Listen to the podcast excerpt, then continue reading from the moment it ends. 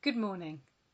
Our Old Testament reading today is taken from the book of Jeremiah, chapter 31, and reading verses 31 to 34. A New Covenant. The days are surely coming, says the Lord, when I will make a new covenant with the house of Israel and the house of Judah. It will not be like the covenant that I made with their ancestors when I took them by the hand to bring them out of the land of Egypt, a covenant that they broke, though I was their husband, says the Lord. But this is the covenant that I will make with the house of Israel after those days, says the Lord. I will put my law within them, and I will write it on their hearts, and I will be their God, and they shall be my people.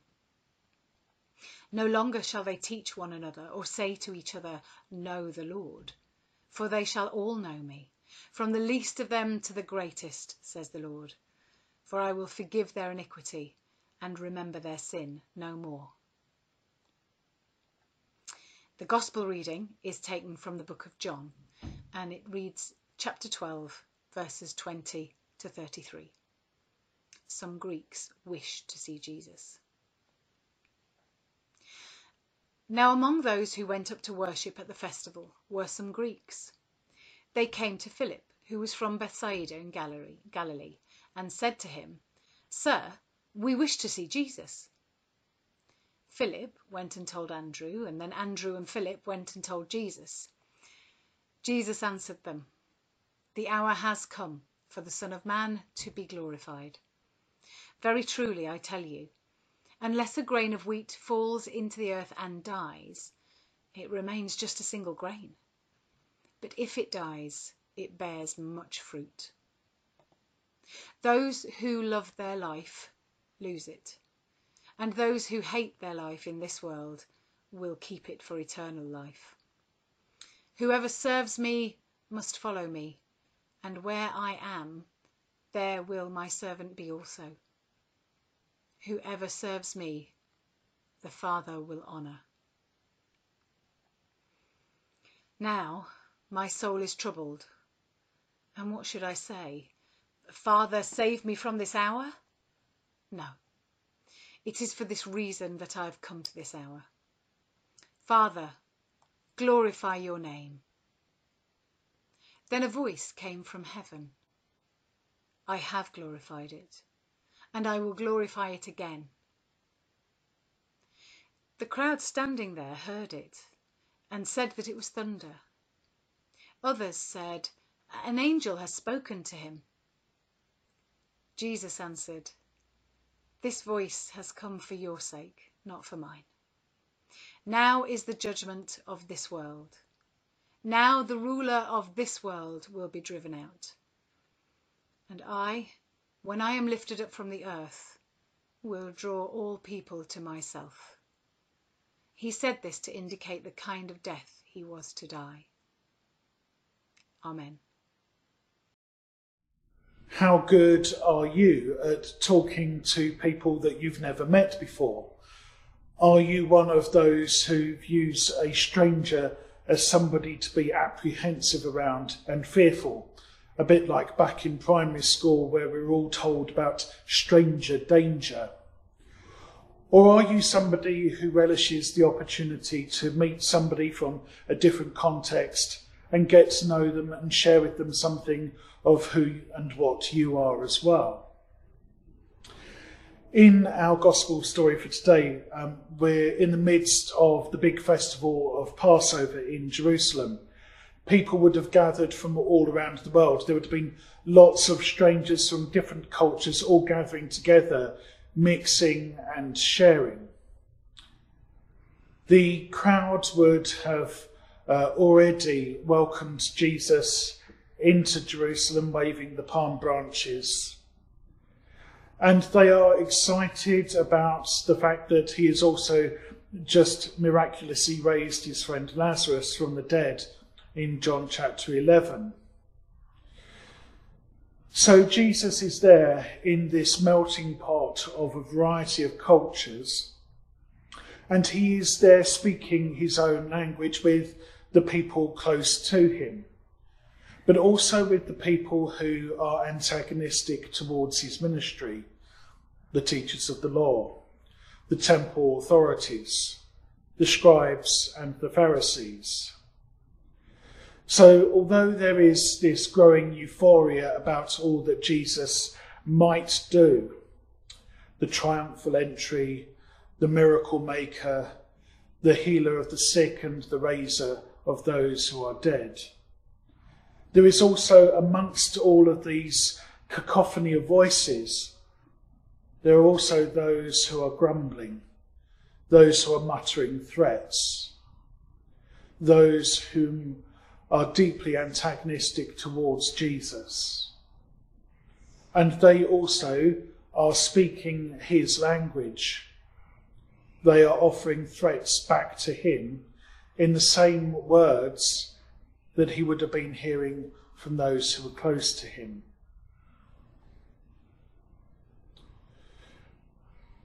Whilst Jesus and his first disciples were Jewish, John's Gospel was written mainly for those later Christians who were from a non-Jewish, from a Greek culture.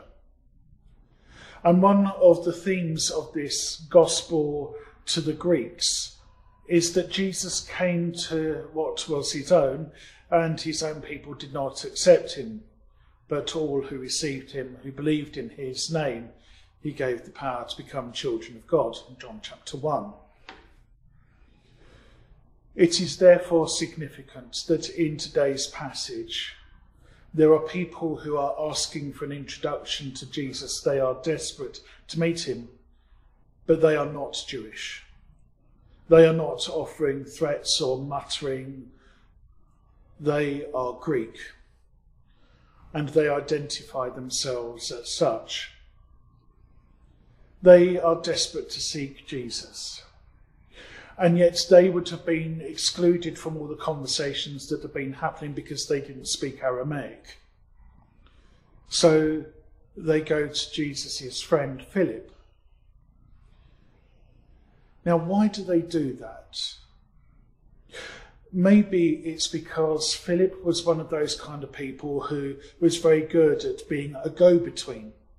In John's Gospel, we see him right at the start of the Gospel, being somebody who introduces others to Jesus. He introduces Nathanael, who will become one of the disciples.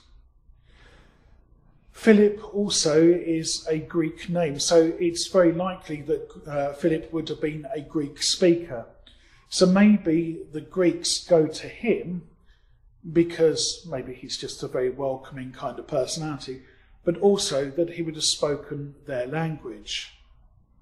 He would have been a non-threatening introduction into Jesus' society.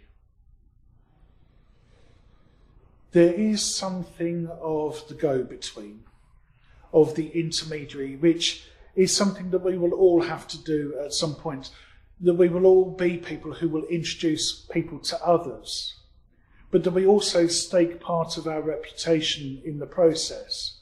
Oh yes, that person would be an interesting one for you to meet. And we lay our reputation slightly on the line in the process. But for each of us, I want to think of it that we also might need to adopt the role of being a go-between between the church or between Jesus and God and those who do not know God as of yet. That whereas Philip is able to relate to people by his welcoming nature, but also by the fact that he is able to share their language, that we also might need to think of those other circumstances where we speak the language of those around us. How can we communicate and share effectively with them? Because what we see in our Gospel reading today is where language can be used as a barrier to exclude people from Jesus, but also that by knowing a variety of languages, that there then is afforded that opportunity for people to encounter and engage with Jesus. how often does language become a barrier, and one that often we are quite willing to construct? Because let's be quite clear, often in group dynamics, in professional settings, we create our own languages just so we can feel part of a team, but also so that we can exclude those who might not be up to the mark for us.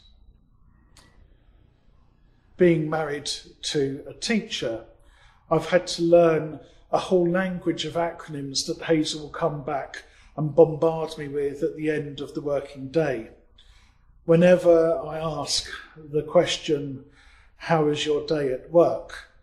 I get subjected to a conversation about SEN registers, flows, SATs, SPAGs, LACs and HLTAs. Of course, it works the other way. Hazel often accuses me of talking absolute gibberish when I start talking about Methodist minister things, such as CPDs, conference memorials, synods, and notices of motion, the last of which she said sounded like a child in class asking to go to the toilet. The language we use can help to build an identity within a group, but it can also exclude those who do not understand the language that is being spoken. What are the barriers that we as Christians use to inadvertently keep people from knowing Jesus and from meeting him? Our world can be transformed.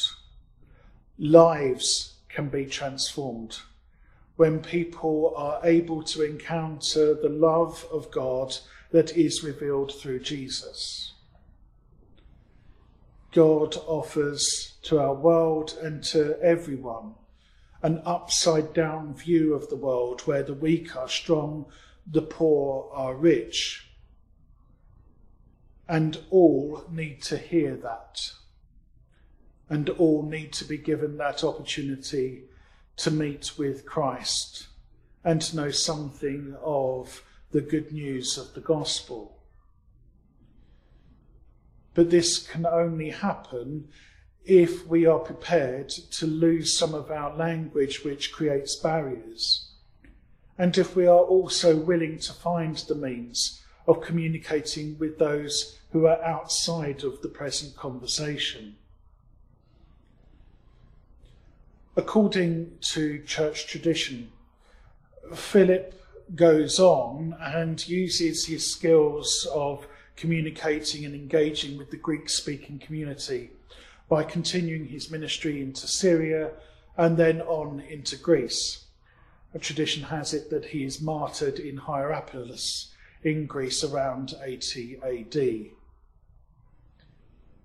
He converted many through his skills and his evangelism over the years. He was able to relate with people around him. He spoke their language.